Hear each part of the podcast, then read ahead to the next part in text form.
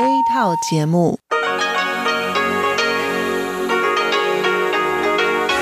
ที่นี่สถานีวิทยุเรดิโอไต้หวันอินเตอร์เนชันแนล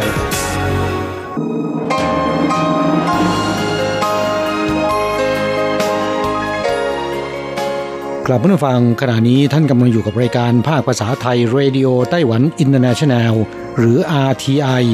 ออกกระจายเสียงจากกรุงไทเปไต้หวันสาธารณรัฐจีน เป็นประจำทุกวันนะครับ นอกจากรับฟังทางเครื่องรับวิทยุได้แล้ว ยังสามารถรับฟังรายการผ่านระบบออนไลน์ได้ที่ thai.rti.org.tw หรือที่ RTI Fanpage นะครับ ขอเชิญติดตามรับฟังรายการของเราได้ ตั้งแต่บัดนี้เป็นต้นไป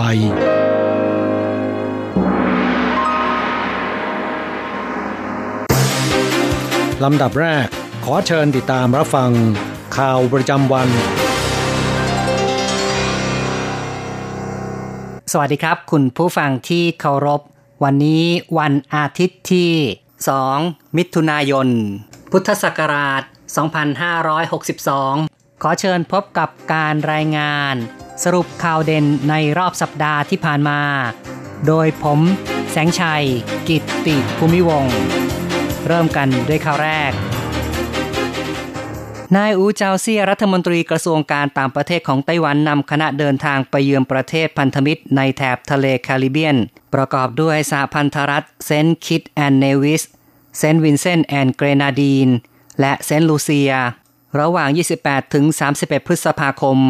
นับเป็นครั้งแรกการเดินทางไปเยือนประเทศ 3 เซนต์หลังขึ้นดำรงตำแหน่งของรัฐมนตรีกระทรวงการต่างประเทศ รัฐมนตรีกระทรวงการต่างประเทศไต้หวันเดินทางถึงเซนต์ลูเซียวันที่ 31 เข้าพบกับนายกรัฐมนตรี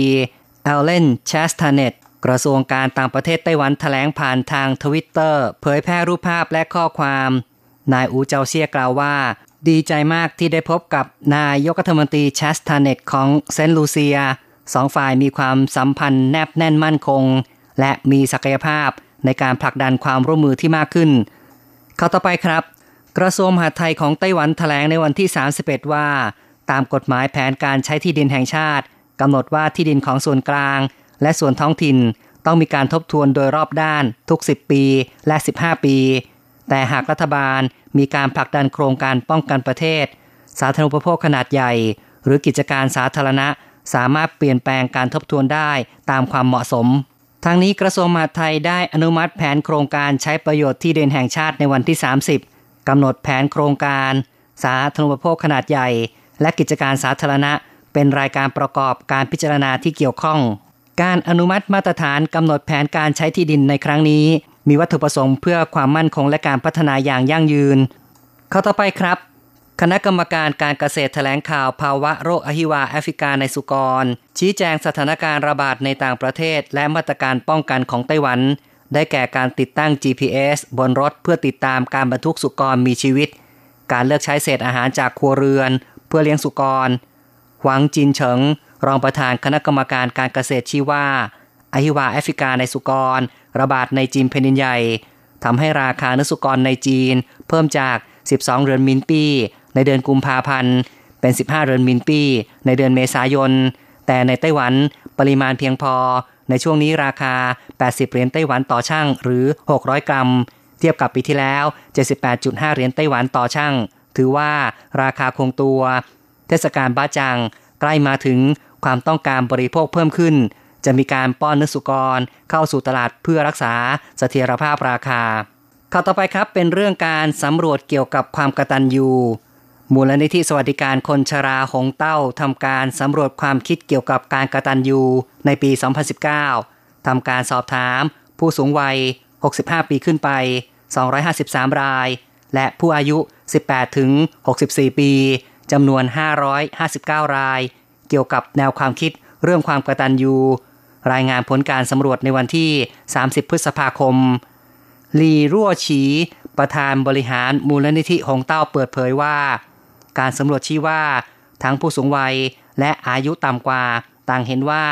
การให้ความเคารพถือเป็นเรื่องสำคัญที่สุดของการกระตันยูรองลงมาคือ การสร้างผลสำเร็จด้วยตนเอง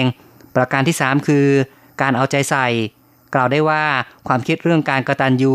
ระหว่างคนต่างรุ่นมีความใกล้เคียงกัน ตามค่านิยมดั้งเดิม การอยู่กับพ่อแม่ ถือเป็นการกระตันยูแต่ความคิดเช่นนี้เริ่มเปลี่ยนไปลีรั่วฉีบอกว่า ผู้สูงวัย 65 ปีขึ้นไปเห็นว่า การอยู่ด้วยกันไม่สำคัญ แต่การติดต่อทางโทรศัพท์ หรือสื่อสังคมไลน์มีความสำคัญ โดยคาดหวัง ลูกหลานกลับมาเยี่ยมเยือนบ่อยๆ ต่อไปครับ ไต้หวันไม่ได้เปิดใช้โรงไฟฟ้านิวเคลียร์แห่งที่ 4 หลังสร้างเสร็จผ่านมา 4 ปีแล้ว แต่บริษัทไต้หวันพาวเวอร์หรือว่าการไฟฟ้าไต้หวัน ยังคงมีข้อพิพาท2คดี กับบริษัท General Electric Company หรือว่า GE ของสหรัฐ ซึ่งเป็นผู้ออกแบบเตาปฏิกรณ์นิวเคลียร์บริษัทไต้หวันพาวเวอร์แถลง ในคดีที่ 2 มีการเจรจายอมความกันแล้ว ฝ่ายไต้หวันจะจ่ายค่าเสียหายให้แก่ GE 22.5 ล้านเหรียญสหรัฐ หรือเท่ากับ 710 ล้านเหรียญไต้หวัน ซึ่งได้ทำการจัดสรรงบประมาณตั้งแต่ปี 2014 แล้ว จึงไม่กระทบต่อผลกำไรขาดทุนในปีนี้ และไม่กระทบต่อต้นทุนค่าไฟฟ้าในปัจจุบัน สรุปข่าวเด่นประจำสัปดาห์ข่าวต่อไปครับ กรมการศึกษาเยาวชนกระทรวงศึกษาธิการของไต้หวันผลักดันแผน สร้างเท่าแก่ นวัตกรรมยูสตา ปีนี้ได้เพิ่มประเภทมีสิทธิ์ยื่นขออีกหนึ่งประเภทคือ นวัตกรรมการศึกษา เพื่อสอดคล้องกับหลักสูตรการศึกษา ภาคบังคับ 12 ปี ที่ส่งเสริมให้มีการศึกษาแบบข้ามสาขา ส่งเสริมให้กลุ่มประกอบกิจการของตนเอง มุ่งสู่ดัชนีการพัฒนายั่งยืน 17 รายการของสหประชาชาติ แตกต่างจากปีที่ผ่านมา ในส่วนของนวัตกรรมการศึกษา เป็นการส่งเสริม อาศัยความคิดสร้างสรรค์ ทฤษฎี และรูปแบบ พัฒนาสู่นวัตกรรมการศึกษา ต่อไปครับ 25 นักโทษไต้หวันได้รับพระราชทานอภัยโทษกลับจากไทยถึงไต้หวัน นักโทษไต้หวันแก๊ง call center ในไทยจำนวน 25 คน ซึ่งถูกตัดสินจำคุก 2 ปี ถูกในประเทศออกจากประเทศไทย และเดินทางกลับถึงไต้หวันแล้ว โดยได้รับพระราชทานอภัยโทษเนื่องในวโรกาสบรมราชาพิเศษรัชกาลที่ 10 ถูกส่งตัวกลับไต้หวันก่อนครบกำหนดโทษถึง 6 เดือน เจ้าหน้าที่ไต้หวันเปิดเผยว่านักโทษทั้ง 25 คนยังต้องถูกควบคุมตัว และสอบสวนในไต้หวัน หากศาลท้องถิ่นตัดสินว่ามีความผิดจริง และโทษหนักกว่าจำคุก 2 ปี นักโทษเหล่านี้จะต้องถูกจำคุกในไต้หวัน จนกว่าจะครบจำนวนการถูกลงโทษทั้งหมด ต่อไปครับ ยุคเกษตรอินทรีย์มาถึงแล้วรัฐบาลเตรียมระดมทรัพยากรส่งเสริม วันที่ 30 พฤษภาคมที่ผ่านมาเป็นวันแรกของการประกาศใช้กฎหมายว่าด้วย การส่งเสริมเกษตรอินทรีย์ในไต้หวัน ซึ่งบังคับให้รัฐบาลจัดสรรงบประมาณช่วยเหลือ ผู้ประกอบการทั้งด้านช่องทางการจำหน่าย การบ่มเพาะบุคลากร รวมทั้งการเผยแพร่ประชาสัมพันธ์ ให้การศึกษา แก่บุคคลทั่วไป เข้าใจความสำคัญของเกษตรอินทรีย์คณะกรรมการการเกษตรเปิดเผยว่าได้เริ่มส่งเสริมประชาสัมพันธ์ เกษตรที่เป็นมิตรต่อสิ่งแวดล้อม ตั้งแต่ปี 2016 สนับสนุนเกษตรกร หันมาเพาะปลูกแบบเกษตรอินทรีย์มากขึ้น สิ้นสุดเดือนเมษายนที่ผ่านมา มีพื้นที่เกษตรอินทรีย์แล้ว 8,900 กว่าเฮกตาร์ เพิ่มขึ้น 4 เท่าตัว เทียบกับเมื่อ 10 ปีก่อน ส่วนการเกษตรที่เป็นมิตรต่อสิ่งแวดล้อม ไม่ใช้ยาฆ่าแมลง และไม่ใช้ปุ๋ยเคมี รวม 3,200 เฮกตาร์ รวมพื้นที่เกษตร 2 รายการเท่ากับ 12,100 เฮกตาร์ คิดเป็นร้อยละ 1.5 ของพื้นที่เกษตรทั่วประเทศ ต่อไปครับ การจัดอันดับของ IMD ไต้หวันมีความสามารถการแข่งขันลำดับที่ 16 ของโลก สถาบันการจัดการนานาชาติหรือว่า IMD ของสวิตเซอร์แลนด์ ได้ประกาศผลการจัดอันดับความสามารถ การแข่งขันประเทศต่างๆ ทั่วโลกปี 2019 ในปีนี้ไต้หวันอยู่ลำดับที่ 16 ของโลกขยับจากปีที่แล้ว 1 อันดับ ขณะที่ไทยอยู่ลำดับที่ 25 ขยับจากปีที่แล้วถึง 5 อันดับ ต่อไปร้านกาแฟชื่อดัง 85 องศาซีของไต้หวันบุกตลาดอาเซียน ร้านกาแฟ 85 ซี เป็นแบรนด์ธุรกิจแฟรนไชส์ประเภทเบเกอรี่และเครื่องดื่ม ดำเนินการตั้งแต่ปี 2003 ปัจจุบันมีสาขา 1,139 สาขา กระจายอยู่ในไต้หวัน จีนแผ่นดินใหญ่ สหรัฐอเมริกา ออสเตรเลีย ฮ่องกง ล่าสุดขยายเข้าสู่กรุงพนมเปญ ประเทศกัมพูชา เพื่อจำหน่ายเครื่องดื่มประเภท ชากาแฟ ขนมปังเบเกอรี่ ขนมเค้กต่างๆ ตามแบบฉบับเดียวกับในไต้หวัน ซึ่งคาดว่าสาขาแรกจะเปิดบริการในช่วงเดือนมิถุนายนนี้ สรุปข่าวเด่นประจำสัปดาห์ข่าวต่อไป มหกรรมคอมพิวเตอร์นานาชาติไทเป หรือว่า Computex ไทเปจัดระหว่างวันที่ 28 พฤษภาคม ถึงมิถุนายนที่อาคารหนึ่งไทเป World Trade Center ซึ่งเป็นส่วนของ Innovex และศูนย์แสดงสินค้านานกัง ทั้งอาคารหนึ่งและอาคารสองรวมทั้งศูนย์ประชุมนานาชาติไทเป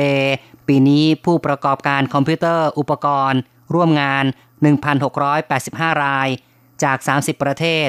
รวมทั้งไต้หวันด้วย มีการใช้บูธแสดงสินค้า 5,508 บูธนับว่ายิ่งใหญ่เป็นประวัติการประธานาธิบดีไช่หวนแห่งไต้หวันสาธารณจีนได้กล่าวปราศัย ระบุว่ามหากรรมคอมพิวเตอร์นานาชาติไทเปจัดเป็นปีที่ 39 แล้ว กลายเป็นหนึ่งในงานมหากรรมด้านเทคโนโลยี สารสนเทศ และสื่อสารที่ยิ่งใหญ่ มีความหมายในเชิงสัญลักษณ์ ประกอบกับไต้หวันเป็นส่วนสำคัญของห่วงโซ่ประทานในการผลิตอุตสาหกรรม เทคโนโลยี ต่อไปครับ วีดูร้านหนังสือสามมิติแห่งแรกในไต้หวันและแห่งแรกของเอเชีย เปิดในเดือนเมษายนที่ผ่านมา ตั้งอยู่ในซอยเล็กๆ ข้างหอสมุดสาธารณะไทเป หรือว่าไทเป Public Library ภายในมีหนังสือสามมิติเกินกว่า 200 เล่มหวนจื้อซิ่วเจ้าของร้านซึ่งเป็นนักสะสม บอกว่า หนังสือทุกเล่มมีความมหัศจรรย์ให้แก่ผู้อ่าน เป็นมนต์เสน่ห์ที่ไม่มีทางค้นพบในหนังสืออิเล็กทรอนิกส์ นอกจากนี้ยังมีการเปลี่ยนธีมหนังสือที่นำมาจัดแสดงเป็นประจำทุกเดือน โดยในเดือนพฤษภาคม เป็นธีม บุพชาติเบ่งบาน ต่อไปครับ ไต้หวันวิจัยพบรับประทานสับปะรดช่วยลดอาการโรควุ้นตาเสื่อมได้ 70%ความก้าวหน้าทางวิทยาศาสตร์และเทคโนโลยี ได้ก่อให้เกิดนวัตกรรม สร้างความสะดวกสบายให้แก่มนุษย์ โดยเฉพาะเทคโนโลยีเครื่องมือสื่อสาร โทรศัพท์มือถือ ส่งผลทำให้เกิดโรควุ้นตาเสื่อม ข้อมูลทางการแพทย์ระบุว่าปัจจุบันคนไต้หวันใน 10 คน มี 8 คนที่มีอาการโรควุ้นตาเสื่อม อย่างไรก็ตามผลการสำรวจของมัชไลต้าเรินและโรงพยาบาลมัชไลฟูอิง พบว่าการรับประทานสับปะรดวันละ 100-300 กรัม เป็นเวลา 3 เดือน ช่วยลดอาการโรควุ้นตาเสื่อมได้ 70%ผลการวิจัยดังกล่าว ได้มีการตีพิมพ์ในนิตยสารไซIllustrated ของสหรัฐ ฉบับเดือนเมษายนที่ผ่านมา สัปดาห์ที่ผ่านมานะครับ ในไต้หวันมีการจัดซ้อมรบประจำปี 2562 ภายใต้รหัสฮั่นกวาง 35 เริ่มขึ้นในช่วงเช้าของวันที่ 27 พฤษภาคม เครื่องบินรบ F16 บินจากฐานทัพอากาศเมืองฮวาเลียน ขณะเดียวกันเครื่องบินรบมิราจ 2000 บินจากฐานทัพอากาศเมืองซินจู ร่วมกันฝึกซ้อมฝูงบินรบ นอกจากนี้ยังมีการซ้อมบินขึ้นบินลง บนทางด่วนสายที่ 1 ช่วงตำบลเวียนหลิน เมืองจางฮวาในวันที่ 28 พฤษภาคม ประชาชนที่ชื่นชอบ การซ้อมบินของเครื่องบินลบเข้าไปจองที่เพื่อชมกันจำนวนมาก ต่อไปครับ เทศบาลเมืองจาอี้ร่วมกับบริษัท No u s e e d จะแสดงผลสำฤทธิ์การวิจัยพัฒนา สินค้าผลไม้เมลอน พันธุ์ใหม่ เช่น Lambkin Jade Apple เป็นต้น เมลอนที่ได้รับความสนใจมากที่สุดคือ พันออโรล่า คุณสมบัติพิเศษของเมลอนสายพันธุ์นี้ เนื้อหวานกรอบแต่ไม่เลี่ยน ระดับความหวานถึง 14-18 Brix มีกลิ่นหอมเหมือนคาราเมลอ่อนๆ เปลือกบางเนื้อหนา แม้กระทั่งเนื้อเขียวยังมีรสหวาน น้ำหนักผลละ 1.6 ถึง 2.2 กิโลกรัม สามารถเก็บรักษาไว้ได้นาน เหมาะแก่การส่งออกจำหน่ายไปต่างประเทศ เข้าต่อไปครับ รัฐมนตรีกระทรวงแรงงานของไต้หวันชี้ว่าหากประธานาธิบดีไช่หวนได้รับเลือกตั้งต่อในสมัยหน้า ค่าจ้างขั้นต่ำตามกฎหมายจะปรับขึ้นเป็น 30,000เหรียญชีมิงชุนรัฐมนตรีว่าการกระทรวงแรงงานตอบกระทู้สอบถามที่สภานิติบัญญัติว่า ในช่วงกลางเดือนพฤษภาคมนี้ จะมีการประชุมคณะกรรมการพิจารณา ค่าจ้างขั้นต่ำจะให้การยอมรับต่อการตัดสินใจของคณะกรรมการ แต่จุดยืนของกระทรวงแรงงาน หวังว่าจะมีการปรับให้สูงขึ้นชีมิงชุนกล่าวได้ว่า ค่าจ้างขั้นต่ำตามเป้าหมายที่วางไว้คือเดือนละ 30,000เหรียญไต้หวัน คงจะสำเร็จไม่ทันภายในปีนี้ แต่จะสำเร็จได้ในวาระการดำรงตำแหน่งของประธานาธิบดีไช่หวนในสมัยหน้า คุณผู้ฟังครับสรุปข่าวเด่นประจำสัปดาห์จบลงแล้ว 向全世界传开永恒的关 自台湾之音。อะไรกำลังฮอต อะไรที่ว่าฮิต เราจะพาคุณไปติดดาว ตามกระแสความนิยมผ่านเรื่องราวของคนยุคใหม่ในไต้หวัน เพื่อเปิดโลกทัศน์และมุมมองใหม่ๆ ของคุณได้ในรายการฮอตฮิตติดดาว สวัสดีค่ะขอต้อนรับคุณผู้ฟังเข้าสู่รายการฮอตฮิตติดดาวกับดิฉันดีเจอันโกการจยากริชยาคมค่ะ เรื่องราวที่จะพาคุณผู้ฟังไปติดดาวในสัปดาห์นี้นะคะ เรื่องแรกเป็นเรื่องราวกระแสความนิยมของไต้หวันบนโลกเทคโนโลยีค่ะ อย่างที่เราคุ้นเคยกันดีนะคะว่า ปัจจุบันมีการใช้โทรศัพท์สมาร์ทโฟนอย่างแพร่หลาย ซึ่งก็ทำให้การใช้จ่ายเงินผ่านอุปกรณ์เคลื่อนที่อย่างโทรศัพท์มือถือได้รับความนิยมมากขึ้นเรื่อยๆ ค่ะ คนไต้หวันสมัยนี้นะคะ ส่วนใหญ่ออกจากบ้านเนี่ย ไม่ต้องพกกระเป๋าสตางค์กันแล้วละค่ะ แค่พกโทรศัพท์มือถือสมาร์ทโฟน เครื่องเดียวนะ ก็สามารถใช้ในการจ่ายเงินซื้อของกินข้าว ดูหนังเดินทางทำอะไรได้มากเลย ไม่ต้องควักแบงค์ควักเหรียญออกมาจ่ายเงินเลยแหละค่ะหรือแม้กระทั่งพวกบัตรเครดิตบัตรเดบิต ที่เวลารูดบัตรนะคะ ก็ยังต้องมาเสียเวลาเซ็นชื่อ ไม่ต้องเซ็นและ ใช้โทรศัพท์เนี่ยแหละค่ะ วางบนเครื่องสแกนบัตรชำระเงินนะคะ มีเสียงปี๊ดอะก็เท่ากับว่าจ่ายเงินเสร็จเรียบร้อยแล้ว ในเวลาเพียงไม่กี่วินาทีเท่านั้นเอง สะดวกรวดเร็วทันใจนะคะ เหมาะกับไลฟ์สไตล์ของคนรุ่นใหม่อย่างมากเลยแหละค่ะจากผลสำรวจของสถาบันอุตสาหกรรมข้อมูลสารสนเทศของไต้หวันนะคะบอกว่าเมื่อปีที่แล้วปี 2561 ต้หวันมีอัตราความนิยมในการใช้จ่ายชำระเงินด้วยโทรศัพท์มือถือสูงถึง 50.3%เเลยแหละค่ะ เกินกว่าครึ่งอีกนะคะ และล่าสุดในปีนี้ สำนักข่าว Now News นะคะก็ได้มีการจัดทำผลสำรวจ โดยสำรวจจากบรรดาชาวเน็ตกลุ่มตัวอย่างจำนวน 355 คนค่ะ ซึ่งเป็นประชาชนไต้หวันในช่วงวัย 31-40 ปีมากที่สุด และรองลงมาคือวัย 41-50 ปี พบว่ามากถึง 92%เลยล่ะค่ะ ที่เคยใช้โทรศัพท์มือถือในการจ่ายเงินซื้อสินค้า และถึงแม้ว่าวิธีการจ่ายเงินในชีวิตประจำวันนะคะ ที่ใช้มากที่สุดก็ยังคงเป็นเงินสด คิดเป็นสัดส่วน 62.8%แต่วิธีการใช้จ่ายเงินโดยชำระผ่านโทรศัพท์มือถือสมาร์ทโฟน ก็ถือว่าสูงนะคะ อยู่ที่ 50.9%ค่ะมากกว่าการใช้บัตรเครดิตจ่ายเงินซะอีก ซึ่งบัตรเครดิตเนี่ยอยู่ที่ 49.5%ส่วนบัตรอิเล็กทรอนิกส์ต่างๆนะคะ ที่นิยมแพร่หลายในไต้หวันอย่างเช่น Easy Card หรือที่ภาษาจีนเรียกว่า悠遊卡และบัตร iPass หรือที่ภาษาจีนเรียกว่า 一卡通นะคะ มีการใช้จ่ายชำระเงินอยู่ที่ 32.6%ค่ะ ซึ่งสูงขึ้นเกือบ 20%จากที่ผ่านมาค่ะ มาเจาะลึกสำหรับการใช้จ่ายเงินผ่านโทรศัพท์มือถือนะคะ คนไต้หวันใช้จ่ายผ่านระบบอะไรมากที่สุด อันดับหนึ่งคือ Line Pay ค่ะ มากที่สุดถึง 30.7%รองลงมาคือ Apple Pay ค่ะ 16.9%และอันดับ 3 คือ j c o Pay หรือที่ภาษาจีนเรียกว่า เจียโขจื้อฟู่อยู่ที่ 16.3% สำหรับสถานที่ที่ผู้บริโภคไต้หวันจ่ายเงินด้วยโทรศัพท์มือถือมากที่สุดนะคะ อันดับหนึ่งคือ ร้านสะดวกซื้อ 43.6%รองลงมาคือการช้อปปิ้งออนไลน์ 18.03%ส่วนสถานที่อื่นๆนะคะก็อย่างเช่นไฮเปอร์มาร์เก็ต ห้างสรรพสินค้า ระบบคมนาคมขนส่ง ร้านอาหารแล้วก็ซูเปอร์มาร์เก็ตค่ะ คือข้อดีของการที่ใช้จ่ายชำระเงินผ่านโทรศัพท์มือถือเนี่ยนะคะ แต่ละระบบก็จะมีพวกโปรโมชั่นต่างๆ การสะสมแต้มคะแนนนะคะ เอาไว้แลกของรางวัลหรือว่าเป็น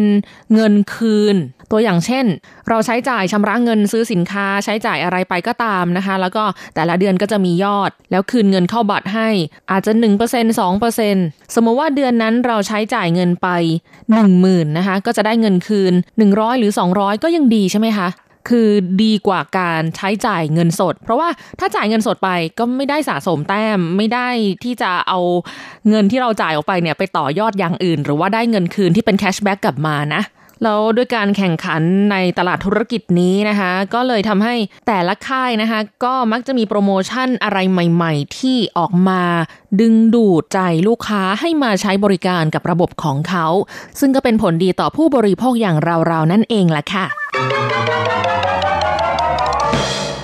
าวต่อมานะคะเป็นกระแสของธุรกิจการติวสอบของสถาบันกวดวิชา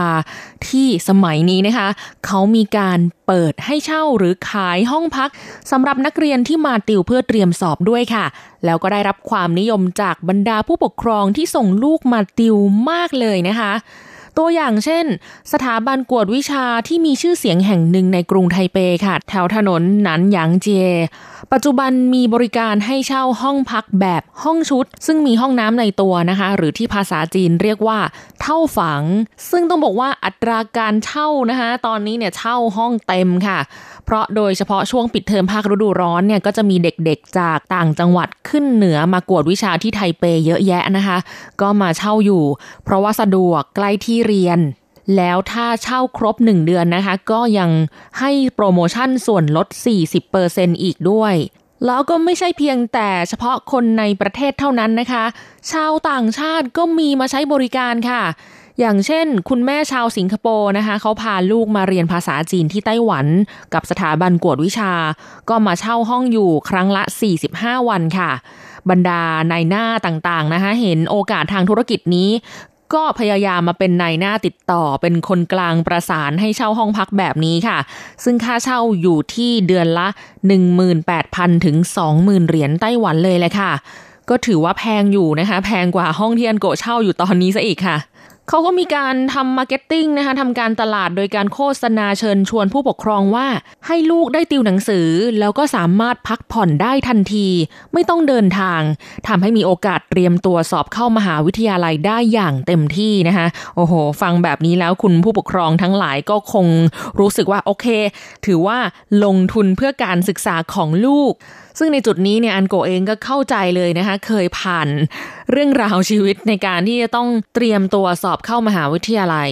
แล้วก็สมัยเรียนหนังสือ โอ้โห เดินทางไกลมาก อันนี้พูดถึงที่เมืองไทยนะคะ สมัยที่เป็นเด็กนักเรียน อันนี้เล่าให้คุณผู้ฟังฟังเล่นๆนะคะว่า คือเข้าใจอะ่ะ ตอนที่เราเป็นเด็กอะค่ะ บ้านเราอะอยู่เขตบึงกลุ่มโห คือประเทศไทยเรานะคะ กรุงเทพมหานคร ใหญ่มากมีห้าสิบเขต คือใหญ่กว่าไทยไปเยอะอะความลำบากเนี่ยลำบากมากแล้วก็รถก็ติดนะคะบ้านอยู่เขตบึงกลุ่ม ต้องเดินทางไปเรียนที่โรงเรียนเตรียมอุดมศึกษานะคะอยู่ที่พญาไทเขตปทุมวัน แล้วกรุงเทพก็รถติดมากนะคะ ถ้านั่งรถเมย์ก็ประมาณ 3 ชั่วโมง ขนาดพยายามจะประหยัดเวลาด้วยการนั่งรถเมล์แล้วก็ต่อเรือคลองแสนแสบ ไปลงที่ประตูน้ำแล้วก็ต่อรถเมล์ไปที่โรงเรียน ก็ประหยัดเวลาไปได้แค่นิดนึงอะ่ะคือก็ต้องใช้อย่างน้อยประมาณสองชั่วโมงอะค่ะ ก็เป็นเรื่องที่ทุกทรมาน แสนสาหัสมากๆนะคะแล้วพอจบมปลายก็เข้าจุฬาอะอันนี้ก็โชคดีตรงที่ว่าได้อยู่หอในนะคะหอพักของมหาวิทยาลัย สรุปแล้วก็คือเรื่องของการเดินทางนะคะก็เป็นอะไรที่น่าเหนื่อยมากจริง ๆ แล้วก็ถ้าต้องอ่านหนังสือเตรียมสอบไปด้วย โอเค เราผ่านจุดนั้นมาได้ เด็กสมัยนี้โอ้คุณพ่อคุณแม่นี่หนุนลูกเต็มที่เลยนะคะ ใช้เงินในการซื้อความสะดวกสบาย ถ้าเขามีกำลังที่จะจ่าย เพราะมองว่าอะเป็นการลงทุนเพื่ออนาคตของลูก ถ้าลูกสอบได้มหาวิทยาลัยดีๆ คณะดีๆ นะ อนาคตก็คงจะต้องทำเงินมีรายได้ เยอะๆ มีอนาคตที่สดใสมีฐานะที่มั่นคงแนวความคิดแบบนี้คุณผู้ฟังเห็นด้วยหรือเปล่าคะแสดงความคิดเห็นเข้ามาได้นะคะ สำหรับเรื่องที่สถาบันกวดวิชาสมัยนี้เนี่ยมีการปล่อยให้เช่า แล้วก็ขายห้องพักนะคะสำหรับนักเรียนที่มาติว มาดูกันต่อรายละเอียดเป็นยังไง ผู้สื่อข่าวก็ไปเข้าชมนะคะว่า ห้องพักหน้าตาเป็นยังไง มีสิ่งอำนวยความสะดวกอะไรยังไงบ้างและขนาดเท่าไหร่นะคะเขาไปดูตัวอย่างห้องพักห้องหนึ่งค่ะอยู่บนอพาร์ตเมนต์ชั้น 18 นะคะ ขนาดพื้นที่ห้องแค่ 9.92 ผิง 1 ผิงของไต้หวันเท่ากับ 3.3 ตารางเมตรนะคะ ก็เท่ากับว่าห้องนี้มีขนาดพื้นที่ประมาณ 32.7 ตารางเมตร ก็เรียกว่าเป็นขนาดแบบเล็กๆกันนะคะ เหมือนห้องสตูดิโอคือเปิดเข้าไปก็เจอเตียงนอนเลยนะคะ ก็มีห้องน้ำในตัว ราคาขายนะคะ เขาขายอยู่ที่7ล้าน9แสน3หมื่นเหรียญไต้หวันค่ะ ราคานี้นี่ถ้าเป็นเมืองไทยนะคะสามารถซื้อบ้านเดี่ยวในกรุงเทพมหานครได้เลยอะ่ะ8ล้านโหแต่ก็เข้าใจนะคะว่าที่ไต้หวันโดยเฉพาะในไทเปเนี่ยพื้นที่เขาแพงมาก แล้วก็มีจำกัดมันก็เลยทำให้บ้านก็จะเป็นทรงสูง อยู่ห้องพักห้องเล็กๆอะก็แพงมากแล้วอะค่ะ ซึ่งทำเลของถนนหนานหยางเจียเนี่ยนะคะก็คืออยู่ตรงบริเวณใกล้กับสถานีรถไฟไทเปเลย คือเป็นจุดศูนย์กลางคมนาคม ถ้าลูกจะเดินทางกลับบ้านที่ต่างจังหวัดอะก็แค่เดินไปที่สถานีไทเปเมน สามารถต่อรถไฟหรือว่ารถบัส รถไฟความเร็วสูง คือมีครบทุกอย่าง บริเวณนั้นบางท่านที่เงินถึงนะคะหมายถึงผู้ปกครองที่มีสตางค์ก็คิดว่าอะ8ล้านเนี่ย ซื้อห้องที่ใจกลางกรุงไทเปเลยนะ ใกล้กับไทเป Main Station ก็น่าจะเป็นการลงทุนที่ดีคือ ในอนาคตอาจจะปล่อยขายได้ ราคาสูงขึ้นไปอีก ตอนนี้ก็ซื้อไปก่อนให้ลูกได้อาศัยอยู่ในช่วงติวสอบกวดวิชา ดีกว่าการจ่ายค่าเช่าทิ้งไปโดยที่ไม่ได้ทรัพย์สินอะไรเป็นก้อนอย่างเงี้ยนะคะ ก็เป็นแนวคิด สำหรับคนมีเงินที่เขาทำได้ ถ้าไม่มีเงินมากขนาดนั้นอะก็ใช้วิธีการเช่าอยู่ที่เดือนละ 18,000 ถึง 20,000 เหรียญไต้หวันค่ะ ถ้าหากว่างบน้อยล่ะ คนที่ไม่ได้มีเงินเยอะขนาดนั้น แต่อยากจะให้ลูกได้อยู่ใกล้ ๆกับที่ติวกวดวิชา ก็คงจะต้องไปเลือกเช่าห้องพักที่เรียกว่าหย่าฝังนะคะ เป็นห้องเช่าที่ต้องใช้ห้องน้ำรวมกัน คือไม่มีห้องน้ำในตัว หรือจะเช่าในลักษณะของสู้เซอร์ก็ได้ คือเป็นดอม เป็นหอพักที่มีเตียงสองชั้นอ่าในห้องหนึ่งจะมีเตียงสองชั้น และอาจจะมีหลายเตียงนะคะ คืออยู่กับเพื่อนนักเรียนคนอื่น ๆ ที่อาจจะไม่ได้รู้จักกัน ก็จะราคาประหยัดลงมา ทางด้านผู้ประกอบการนะคะในลักษณะของหอพักเขาบอกว่าช่วงเดือนพฤษภาคมถึงมิถุนายนค่ะ ก็จะเป็นช่วงเวลาที่บรรดาผู้ปกครอง เริ่มติดต่อเข้ามา ขอสอบถามรายละเอียด มาดูห้องเช่าและว่าจะส่งลูกมาอยู่ แล้วก็มาติวหนังสือที่แถวถนนย่านกวดวิชาตรงไทเป Main ตรงนั้นน่ะนะคะ ถนนนันหยางเจ ก็ได้รับความนิยมสูงมาก เพราะว่าช่วงเดือนกรกฎาคม สิงหาคมนี้เป็นช่วงปิดเทอมภาคฤดูร้อนหรือว่า summer ของไต้หวัน เด็กก็จะต้องมาติวหนังสืออย่างเอาเป็นเอาตายในช่วงนี้นี่แหละค่ะ และนอกจากเด็กไต้หวันเองนะคะ เขาก็ยังมีลูกค้าที่เป็นชาวต่างชาติมาเรียนสถาบันภาษามาเรียนภาษาจีนในไต้หวันนะคะ ก็มาเช่าอย่างน้อยก็ 3 เดือน เพราะว่า คอร์สเรียนภาษาจีนในไต้หวันนะคะก็จะอยู่ที่ 3 เดือนเนี่ยแหละค่ะเทอมละ 3 เดือน อย่างน้อยๆก็จะได้ลูกค้า ถ้าเป็นต่างชาติก็เช่ายาว 3 เดือนแน่นอน และนี่ก็คือเรื่องราวของโอกาสทางธุรกิจค่ะ การปล่อยเช่าห้องพัก ขายห้องพัก ให้กับบรรดาเด็กนักเรียนที่มากวดวิชาในกรุงไทเปค่ะ วันนี้ขอลาไปด้วยเพลงสนุกๆนะคะ ชื่อเพลงว่าโดนแดกทั้งอำเภอ เป็นเพลงแปลงของคุณเจเน็ตเขียวค่ะ ขอให้คุณผู้ฟังมีความสุขสนุกสนานและสดใส สวัสดีค่ะ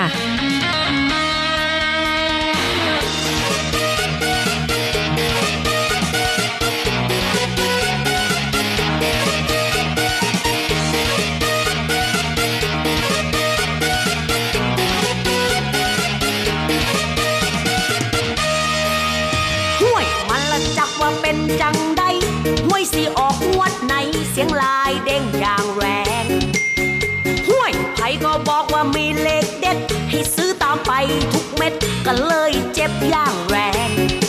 พอสื่อตัวบนมันก็ออกเลขล่าง พอย้ายมาสื่อตัวล่าง มันก็ออกเลขบน เป็นตาหุนหวยอยู่กับหวยมันบ่สวย หรือเรียกว่าโคสวย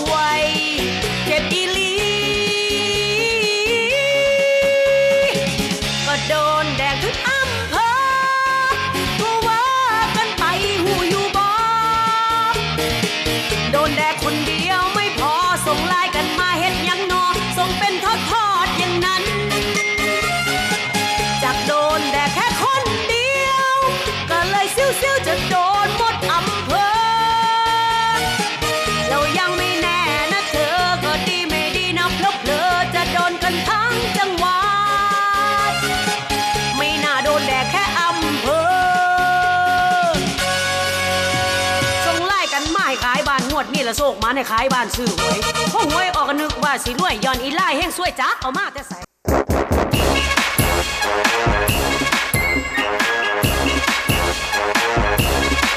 โยโยโยโยโยขะขะขะขาเมาทั้งหลายล้อมวงกันเข้ามา ได้เวลามาสนุกกันอีกแล้ว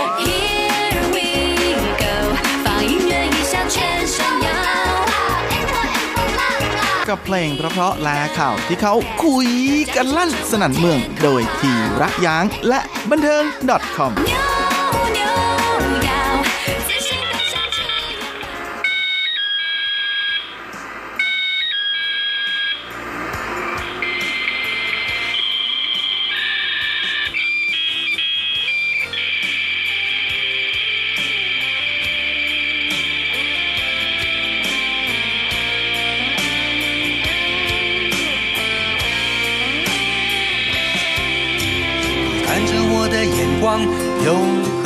悉的温度。我看着你的眼神，深得够让人嫉妒。毫不掩饰的是我，张狂的全部都不如，像个任性的孩子，曾经为你哭。会偶尔不小心就把真心话透露。逞强的我们，其实爱得越在乎。掩饰固执着坚固，把玫瑰种进肺腑。我看见也记得你，那女孩曾为我哭。因为爱我没输，因为想念，在电光石火穿梭，在狂风暴雨摇滚，生命不是每一面都残酷。因为爱我付出，毫不保留，再一次突出，拼上了我的全部，赢回了你的欢呼，直到天荒地老，最后泪会流不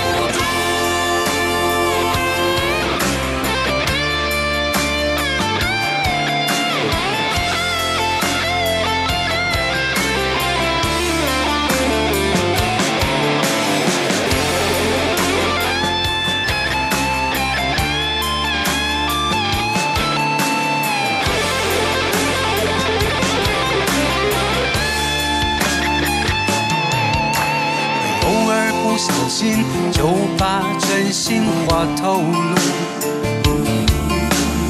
越逞强的我们，其实爱的越在乎。掩饰固执着坚固，把玫瑰种进肺腑。我看见也记得你，那女孩曾为我哭。没输，因为想念让我不麻木，在电光石火穿梭，在狂风暴雨摇滚，生命不是每一面都残酷。因为爱我付出，毫不保留，再一次赌注，拼上了我的全部，赢回了你的欢呼，直到天荒地老，最后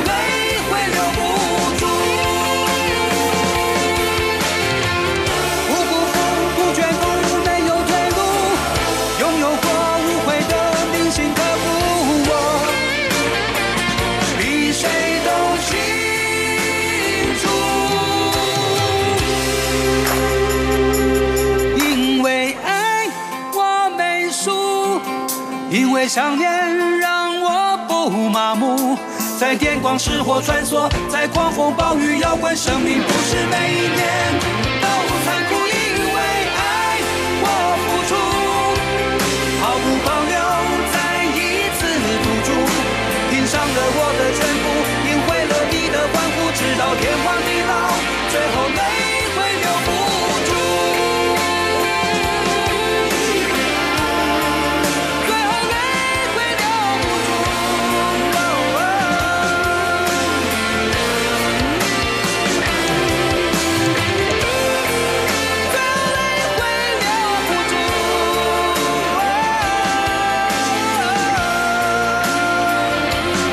ผู้ฟังทุกท่านผมธีระยางความเพื่อบันเทิง .com ประจำสัปดาห์นี้ ก็กลับมาพบกับคุณฟังอีกแล้ว เช่นเคย เป็นประจำในร่วมคืนของคืนวันอาทิตย์ ทางภาคภาษาไทยของสถานีวิทยุ RTI นะก่อนจะกลับมาพบกันซ้ำอีกครั้ง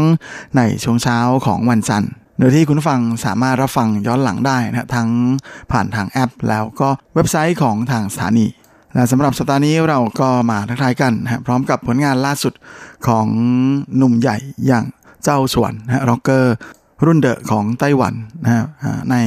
งานเพลงที่เป็นซิงเกิลล่าสุดของเขา ซึ่งมีชื่อว่า 因為愛 เพราะรัก โดยเจ้าสวนนั้นก็เป็นนักร้องรุ่นเดอะคนดังของไต้หวันนะฮะที่แม่โด่งดังมานานมากแล้ว เขามีชื่อภาษาอังกฤษว่า Chief นะฮะ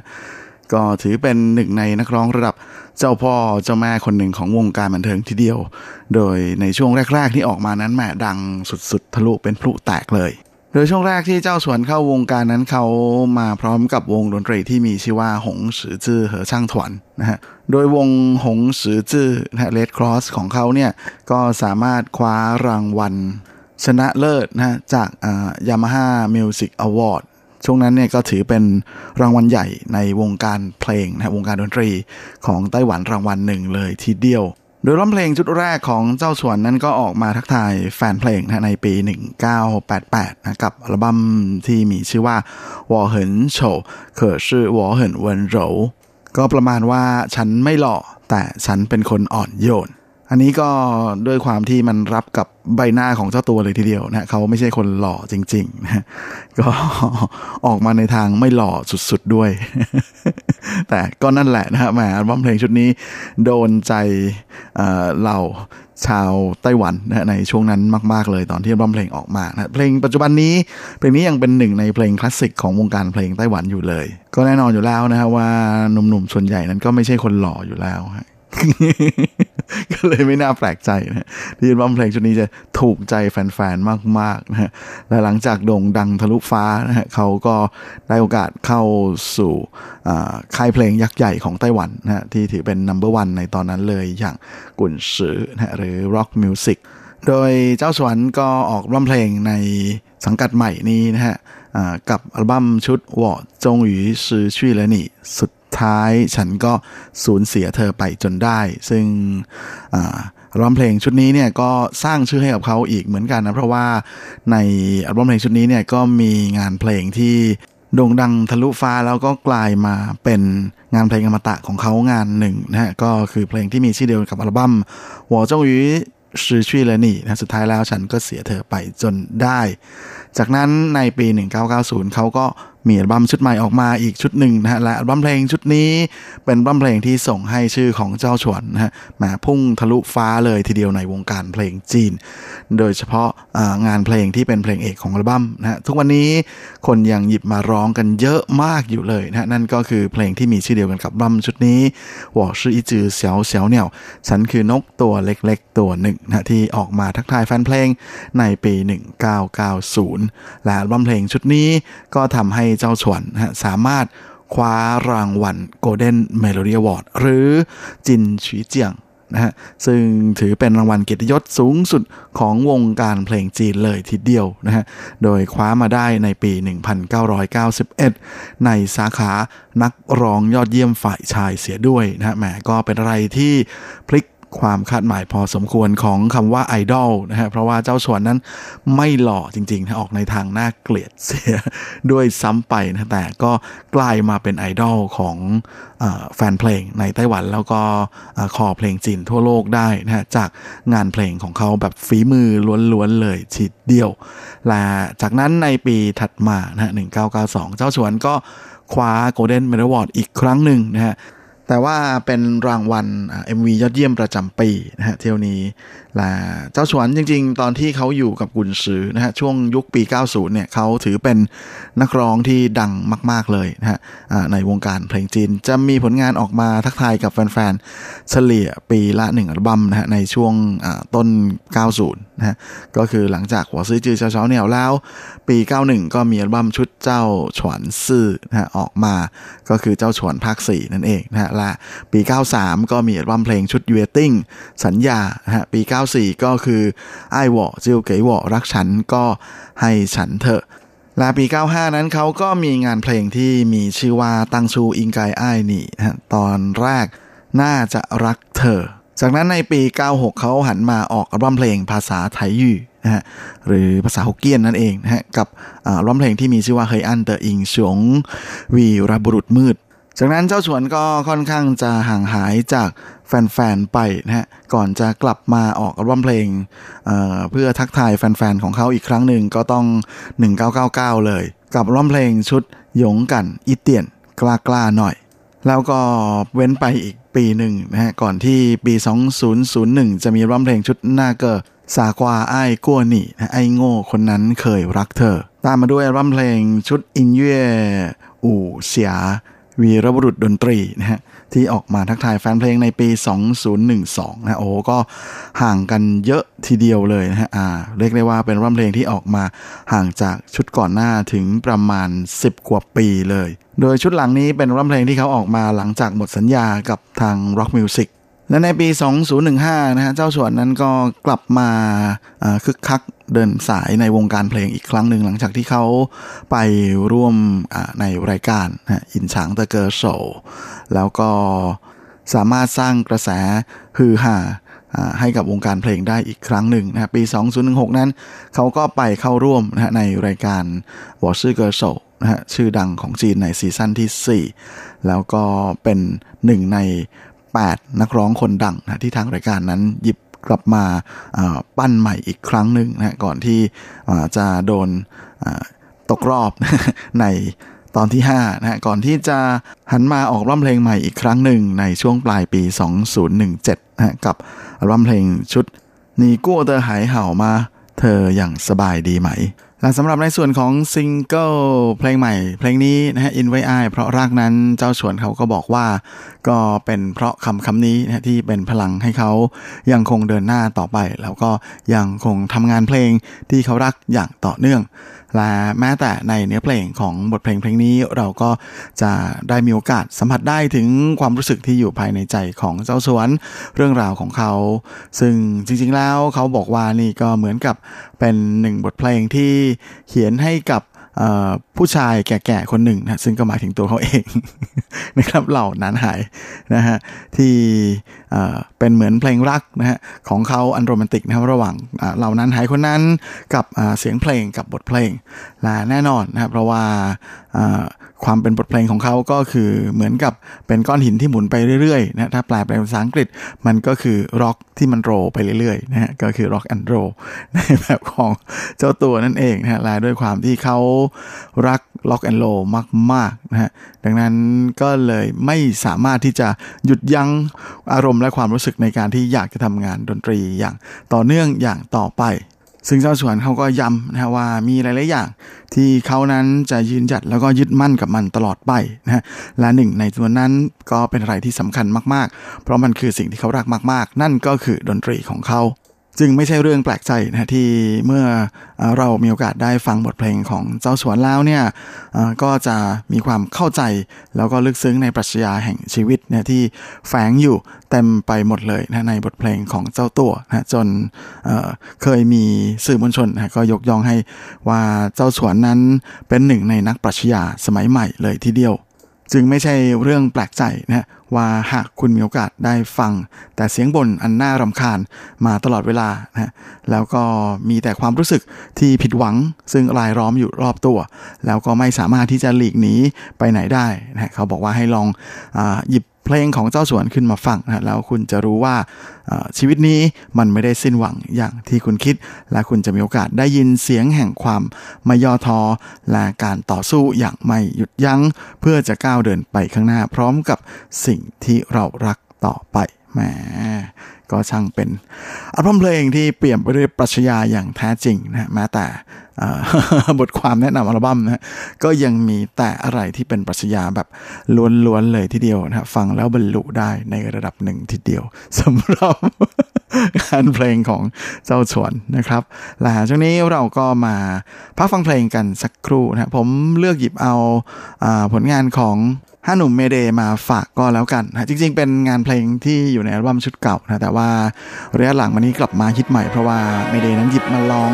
ในคอนเสิร์ตของเขานะที่เป็นทัวร์คอนเสิร์ตล่าสุดแบบเดียวถึงคอนเสิร์ตด้วย นั่นก็คือ人生อูเซียนกงชื่อนะกับงานเพลงที่มีชื่อว่าไอฉิงเตอหมวย่างหน้าตาของความรักนะที่เมเดนั้นได้สาวฮิบี้เทียนฟู่เจินมาขึ้นเวทีช่วยร้องด้วย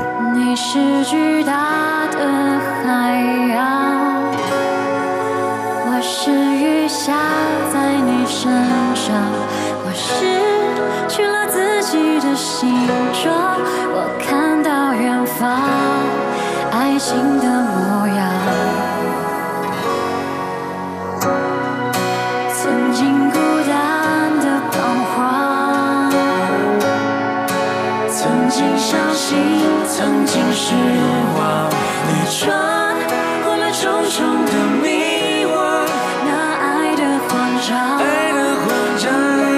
解放。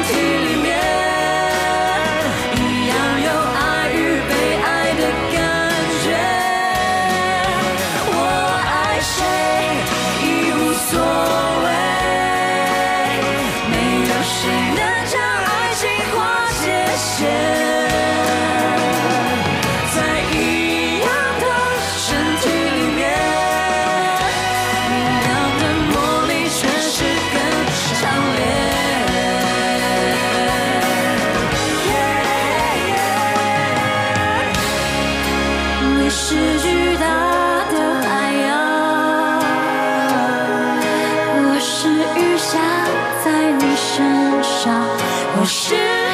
是自己的心。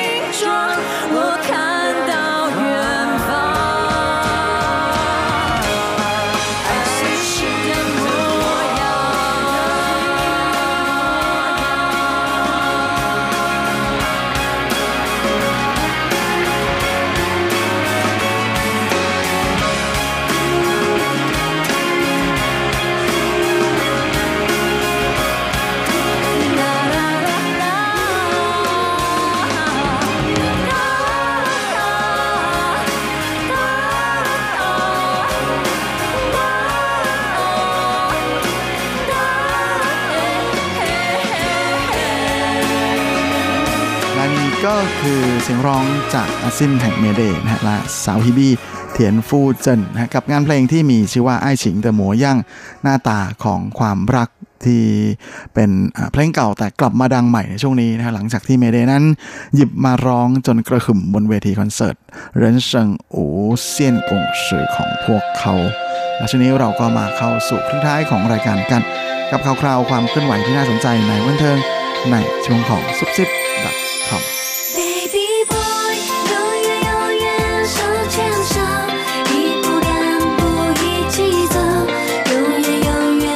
ำหรับชุดละครประจำสัปดาห์นี้ก็เช่นเคยกับข่าวคราวความเคลื่อนไหวที่ทันใจในแวดบันเทิงแบบจีนๆนะสำหรับสาข่าวแรกของรายการวันนี้ มาดูกันที่ข่าวคราวของสาวโจลินชัยหลินกันก่อนนะเมื่อช่วงสุดสัปดาห์ที่แล้ว สาวโจลินนั้นไปแสดงคอนเสิร์ตที่ปักกิ่งนะแมก็ปรากฏว่ามีเรื่องไม่ค่อยดีไม่ค่อยงามเกิดขึ้น เพราะว่าระหว่างที่เธอกำลังแสดงอยู่บนเวทีนั้นก็ปรากฏว่า มีคนยิงแสงเลเซอร์ใส่ที่ใบหน้าแล้วก็บริเวณดวงตาของชัยลินนะซึ่งเป็นอะไรที่อันตรายมากๆนะครับแล้วก็เป็นการรบกวนการแสดงของเธออย่างหนักทีเดียว แต่ด้วยความที่แม่ ได้ขึ้นชื่อลือชายแล้วเรื่องความเป็นมืออาชีพนะสาวโจลินก็พยายามหลบนะแล้วก็จบการแสดงชุดนั้นได้อย่างสมบูรณ์ทีเดียวนะอย่างไรก็ดีแฟนๆของโจลินนั้นไม่พอใจเรื่องที่เกิดขึ้นนี้มากๆนะฮะก็พากันเรียกร้องให้ทางฝ่ายผู้จัดงานนั้นตรวจสอบนะว่าเรื่องที่เกิดขึ้นนั้นแหมใครเป็นเจ้าของแสงเลเซอร์ที่ยิงขึ้นมาบนเวทีนะก่อนที่อ่าล่าสุดนั้นทางฝากผู้จัดงานนะก็ได้ออกแถลงการเพื่อขอโทษอ่าต่อสิ่งที่เกิดขึ้นแล้ว โดยโจลินไปแสดงที่ปักกิ่งในครั้งนี้นะก็เป็นการแสดงบนเวทีของเทศกาลดนตรี ไม่เถียนอิงเย่เจีย โดยหลังจากที่โจลินขึ้นไปแสดงนั้นก็ปรากฏว่ามีแสงเลเซอร์สีเขียวนะฮะก็ไม่เพียงแต่ฉายไปมานะฮะสะท้อนอยู่บนใบหน้า แล้วก็บริเวณดวงตาของชัยลินนะฮะบางทีก็ยังขยับไปส่องที่บริเวณหน้าอกด้วยแต่ถึงแม้จะถูกรบกวนอย่างหนักนะฮะอ่าชัยหลินก็ยังคง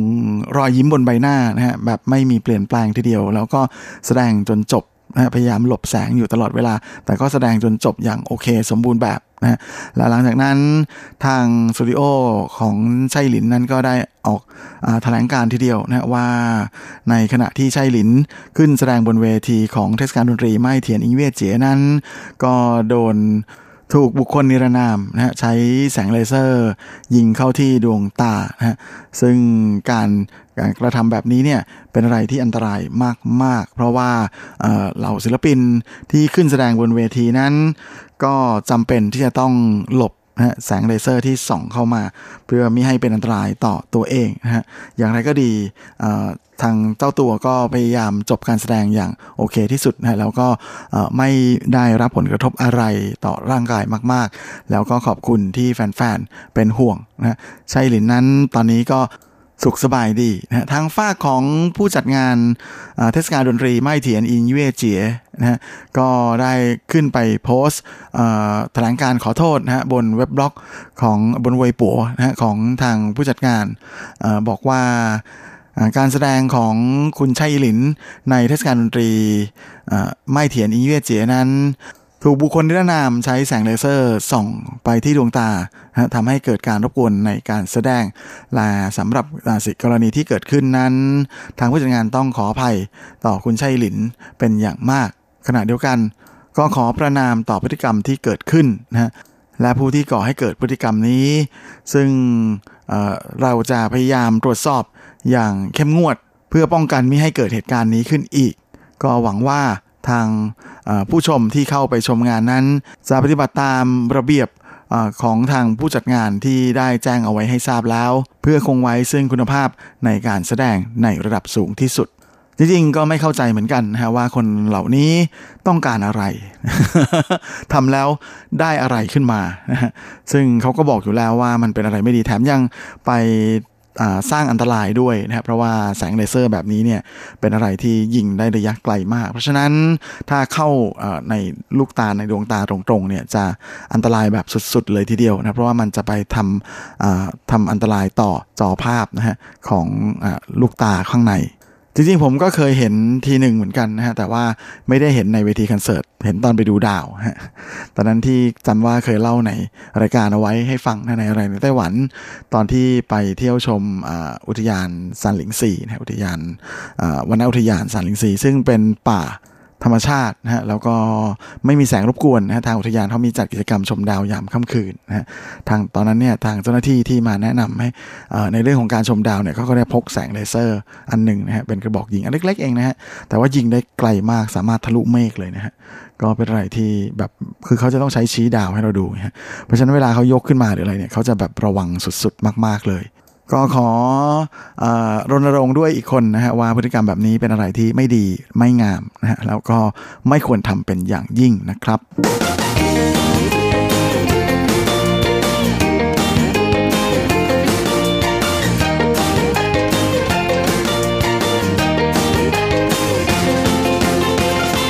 อีกข่าวในวันนี้ก็มาดูที่ข่าวคราวของภาพยนตร์ไต้หวันนะที่ไปร่วมออกฉายใน แล้วก็ไปเข้าแข่งขันในเทศกาลภาพยนตร์เมืองคานส์ของฝรั่งเศสนะซึ่งจบลงไปแล้ว นะฮะกับภาพยนตร์เรื่องโจเหรินมี่มี่นะฮะหรืออในชื่อภาษาอังกฤษว่านีนาวูนะฮะซึ่งแม้ว่าจะไม่ได้รับรางวัลอะไรนะแต่ว่ากระแสของภาพยนตร์เรื่องนี้นั้นก็เป็นที่ฮือฮาเหมือนกันนะฮะในหมู่สื่อมวลชนนะฮะระดับนานาชาติ โดยเฉพาะ 2 สื่อมวลชนยักษ์ใหญ่แห่งฝรั่งเศสนะฮะ และต่างก็ได้เขียนบทความนะฮะพูดถึงภาพยนตร์เรื่องนี้ด้วยนะพร้อมกับแท็กคำว่ามีทูนะฮะเอาไว้พูดถึงภาพยนตร์เรื่องนี้ ซึ่งอูเขอซีนางเอก แล้วก็คนเขียนบทของภาพยนตร์นั้นก็บอกว่าอตอนที่เธอเขียนบทภาพยนตร์เรื่องนี้ต้องขังตัวเองอยู่ในห้องคนเดียว ก็เป็นอะไรที่รู้สึกโดดเดี่ยวเดียวดายมากๆนะแต่ครั้งนี้มาถึงที่เมืองคานแล้วเนี่ยก็รู้สึกว่าเธอไม่โดดเดี่ยวอีกต่อไป พร้อมทั้งหวังว่าภาพยนตร์เรื่องนี้ Nina Wu นั้น จะสามารถเป็นกำลังใจให้กับหลายๆคนนะเพื่อที่จะเป็นเพื่อนแล้วก็ทำให้พวกเขาเหล่านั้นไม่รู้สึกเดียวดายอีกต่อไป ในขณะที่เจ้าเต๋ออิงนะฮะหรือ Midi Z นะฮะซึ่งเป็นผู้กำกับแล้วก็เป็นผู้เขียนบทร่วมนะฮะของภาพยนตร์เรื่องนี้ ก็ได้เขียนบทความนะฮะบน Facebook ลงบน Facebook ของเขาประมาณ 1,000 กว่าคำนะฮะบอกเล่าเรื่องราวและความรู้สึกเขาบอกว่าชีวิตของเขา 36 ปีที่ผ่านมานั้นก็เป็นอะไรที่มามันช่างเปลี่ยนแปลงเสียตลอดเวลาหลาย ๆ อย่างนะก็เริ่มจากการเป็นเด็กในชนบท ที่อยู่ที่พม่านะฮะก่อนที่จะได้มีโอกาสมาพัฒนาตัวเองในในไต้หวัน แล้วก็จนทุกวันนี้ได้มีโอกาสไปยืนอยู่ในเทศกาลยักษ์ใหญ่ระดับโลก อย่างเทศกาลภาพยนตร์ที่เมืองคานซึ่งในบทความนั้นเขาก็เขียนได้ถามคำถามตัวเองนะฮะว่าทำไมต้องอถ่ายทำภาพยนตร์นะฮะคำตอบที่เขาได้ก็คือ ภาพยนตร์ไม่ต้องการเขา แต่เขาต้องการภาพยนตร์มาก เขาต้องการภาพยนตร์มาแสดงให้เห็นถึง แสดงออกให้เห็นถึงความรู้สึกและอารมณ์และหลายๆอย่างอของตัวเขาเอง รวมไปถึงสิ่งที่เขามองเห็น เพราะฉะนั้นหวังว่าทุกคนจะมีโอกาสได้ใช้มุมมองของตัวเองอแล้วก็อารมณ์ความรู้สึกของตัวเอง มามองภาพยนตร์เรื่องโจเรนมิมี่เรื่องนี้ พร้อมกันนี้เจ้าตัวยิ่งก็ยังเล่าให้ฟังอีกนะฮะว่าวันสุดท้ายในเมืองคานนั้นนะฮะขณะที่เขากำลังรับประทานอาหารเช้าอยู่ที่โรงแรม ก็ปรากฏว่าจู่ๆนะฮะคุณตินพ่วงกับภาพยนตร์ชื่อดังระดับโลกนะฮะก็มาทักทายนะฮะซึ่งเป็นอะไรที่เขาเซอร์ไพรส์มาก ๆ เลย โดยคุณตินนั้นก็ได้พักในโรงแรมเดียวกัน จึงได้มีโอกาสนั่งคุยกันนะกับคุณตินซึ่งแหมพุ่มกับคนดังระดับโลกนั้นก็ได้พูดถึงความรู้สึกนะฮะของเขาหลังจากมีโอกาสที่มีโอกาสได้ชมนีน่าวู และได้แสดงความชื่นชมในภาพยนตร์เรื่องนี้ด้วยนะฮะว่าสามารถจัดการวางพล็อตได้อย่างดีมาก ดีจนกระทั่งตัวเองไม่อยากจะไปห้องน้ำเลยทีเดียว เพราะว่ากลัวจะพลาดฉากดีๆนะพร้อมกันนั้นเจ้าตัวอิงก็บอกนะว่าเขาก็ตื่นเต้นแล้วก็ดีใจมาก ๆ ที่มีคนเข้าใจแล้วก็สนใจในสิ่งที่คุณอยากจะบอก อยากจะพูดอยากจะแสดงออกโดยภาพยนตร์เรื่องนี้ก็เตรียมจะเข้าฉายในไต้หวันในเดือนอกรกฎานี้นะฮะวันที่ 19 กรกฎานะครับ ยังไงก็ใครที่สนใจก็ติดตามได้นะตามโรงภาพยนตร์ชั้นนำทั่วไปนะโดยนีนาวูหรือจัวเหรินมี่มี่นั้นก็เป็นภาพยนตร์ที่สร้างขึ้นด้วยความร่วมมือระหว่างไต้หวันพม่า แล้วก็มาเลเซียนะโดยมีสามสาวคนดังอย่างอูเคอร์ซีซ่งหวินฮวาและซ่งหวิเชียวมาแสดงนำ และเวลาของรายการสัปดาห์นี้ก็หมดลงสลาว ผมก็คงจะต้องขอตัว ขอลาไปก่อนด้วยเวลาเป็นเท่านี้เอาไว้เราค่อยกลับมาพบในครั้ง อาทิตย์หน้าเช่นเคยในวัน และเวลาเดียวกันนี้สำหรับวันนี้ขอให้ท่านโชคดีมีความสุขสุขภาพแข็งแรงกันทุกหน้าทุกคนเฮ้งๆและสวัสดีครับ